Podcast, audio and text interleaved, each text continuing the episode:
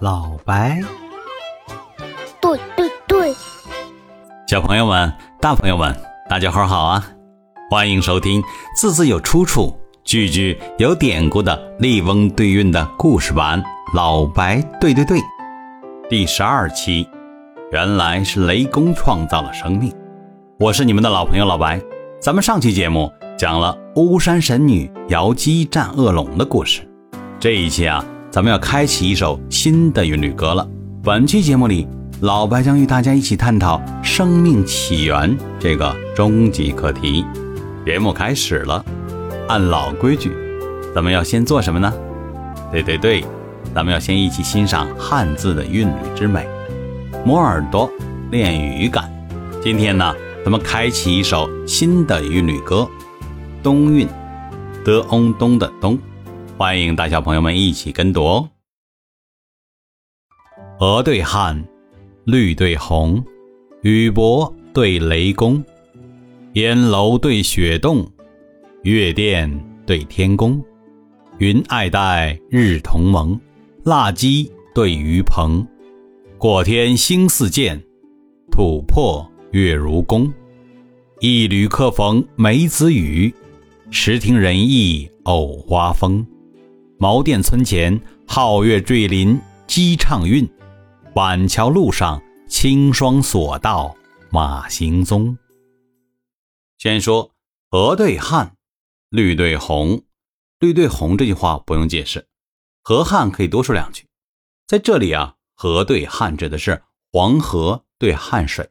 在中国，单提一个河字，一般都是指母亲河黄河，而当河汉并列在一起的时候。一般就会指代天上的银河了。雨伯对雷公，这个指的就是传说中的雨神与雷神。原始人类对大自然中各种对人生存和生活有影响的现象，在弄明白其中道理和原理之前，都是非常敬畏和崇拜的。今天呢，咱们先讲古，接下来咱们先进入老白讲古的时间。从古到今呢，人们在发誓的时候总是会说“对天发誓”，让老天爷来作证。为什么呢？就是因为大家一直都在敬畏天地，而且啊，如果不遵守誓言，会怎么样呢？会说“如违此事，天打五雷轰”。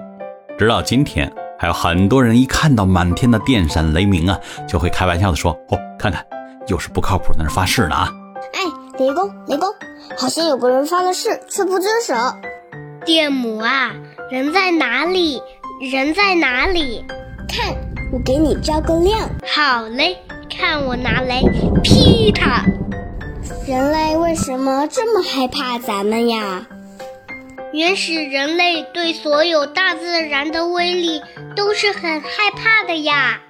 这倒是，好多国家都把雷神当成创世神呢。说是雷神创造了世界和生命，这是真的哦。据说科学家研究出来了生命的起源，真的是与雷电有关的哦。真的吗？快讲讲。那让我们一起听老白怎么说吧。我们是怎么来到这个世界上的？相信很多人对这个问题都会非常的好奇，特别是小朋友。应该很多小朋友都会问过自己的父母，自己是从哪里来的？相信大家得到的答案应该是五花八门的。这些答案咱们今天先不去讨论，咱们甚至今天不讨论人是从哪里来的这个话题。小朋友们会在学校里慢慢的得到相关的知识。最重要的是，学校也会慢慢的告诉我们，每一个生命的诞生和成长。都是非常的不容易。那么，地球上乃至宇宙中的第一个生命，到底是如何产生的呢？好吧，先说一个孤独的事实：直到今天呢，人类还没有从地球之外确切的发现生命的存在。地球此时是孤独的，人类此时也是孤独的。到底什么是生命呢？花鸟鱼虫、人、小猫小狗。各种动物，这些都是生命。总结一下啊，生命一定具备至少两大特征：第一个叫做新陈代谢，就是咱们生命中的物体与外界进行物质交换，并且实现一个自我更新、成长的过程。就像咱们吃饭喝水啊，从外界获得了物质，对吧？吃的、喝的，吃饱喝足了，我们就可以长大，就可以有力气。这些就是新陈代谢。第二个特征呢是繁殖后代，父母拥有并抚育了子女，子女长大之后再生育和抚养自己的子女，一代一代的传下去，这个过程就是繁殖。生命必须至少同时具备新陈代谢和繁殖能力这两大特征。那么，最早的生命是从何起源的呢？一九五二年，有两个科学家做了一个轰动世界的实验。这个实验叫做米勒尤列实验。米勒和尤列就是这两位科学家的名字。这个实验是以他们的名字来命名的。这两位科学家模仿四十五亿年以前还没有任何生命迹象的地球的环境，制造了一个密封的模型。这个模型里有当时的海洋的状态，有当时存在的各种气体。然后他们请出了雷神。做了一个人造的放电系统，他们在这个模型之内啊，不停的模拟打雷闪电的情况，也就是说，在天空上不停的有雷电轰击这个大气和海洋，然后奇迹发生了，经过一个多星期的不间断的打雷和闪电，真的在海洋里出现了氨基酸等好多物质，而经过科学家研究啊，这些物质就是生命物质构成的最基本的元素。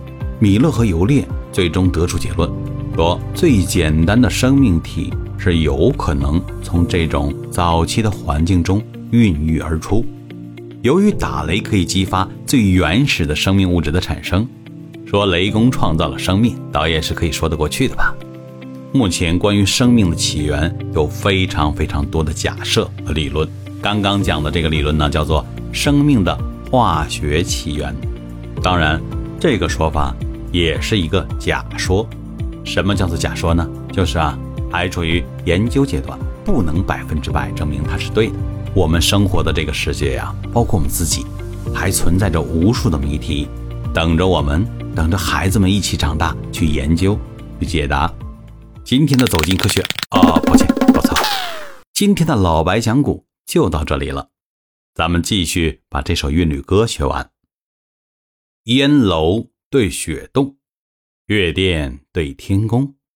烟楼啊，指的是耸立于烟云之中的高楼；而雪洞呢，就是在雪中被埋住的山洞。月殿呢，就指月亮上的宫殿；天宫呢，只是天上的宫殿。云爱戴，日同蒙。蜡鸡对鱼棚。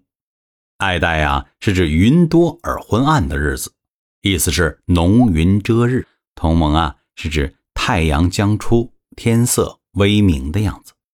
蜡鸡是指涂了蜡、精心保养的木屐。蜡鸡的典故一般会指向近代一个叫做阮福的人，毕竟现在还有一个成语就叫“阮福蜡鸡”，指的就是自得其乐的意思。而于鹏呢，就是古时渔船上挡雨的棚罩。在前几期的节目里，老白与大家分享过渔翁。垂钓客在古人心目中很多都是逍遥自在的形象的代表，所以啊，在这里蜡鸡对鱼棚取的就是这两件事物中的自得其乐的状态。过天星似箭，吐破月如弓。过天星指的就是流星，如箭一般的飞过；吐破月呢，指的是新月，弯弯的，有如一张弓。一缕客逢梅子雨，池亭人意藕花风。住在驿站里的旅客呀，遇到了梅子雨，不走了。河边凉亭里的人们，在风吹来的荷花香气中，一起小酌几杯。茅店村前皓月坠林鸡唱韵，板桥路上青霜锁道马行踪。刚刚讲完仁义藕花风的闲事，现在要谈。辛苦赶路的样子了。一大早晨，村前茅草房的旅客在看，是否月亮已经落入林中。雄鸡已经报晓，如果天亮了，就可以出发了。出门看到石板桥上还残留着昨夜的白霜，而上面还有一些痕迹，就是更早的行人已经上路了。好了，今天的韵律歌学习和小故事就到这里了，又进入到今天的亲子小任务时间了。今天咱们知道。这个世界上还有无数的秘密等着我们去探索。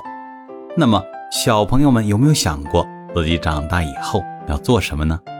今天的小任务啊，就是请小朋友与父母一起讨论一下自己长大以后的目标。不用担心这个目标会变，毕竟小朋友们还有十来年的时间用来成长啊。期待小朋友们把自己的目标私信给老白哦。对了，小剧场里。征集小演员哦，不需要专业的设备，手机录音就可以。感兴趣的小朋友们，赶紧联系老白吧。感谢收听，喜欢的话点赞、关注、收藏哦。今天的节目就到这里了，每周四老白对对对早起更新。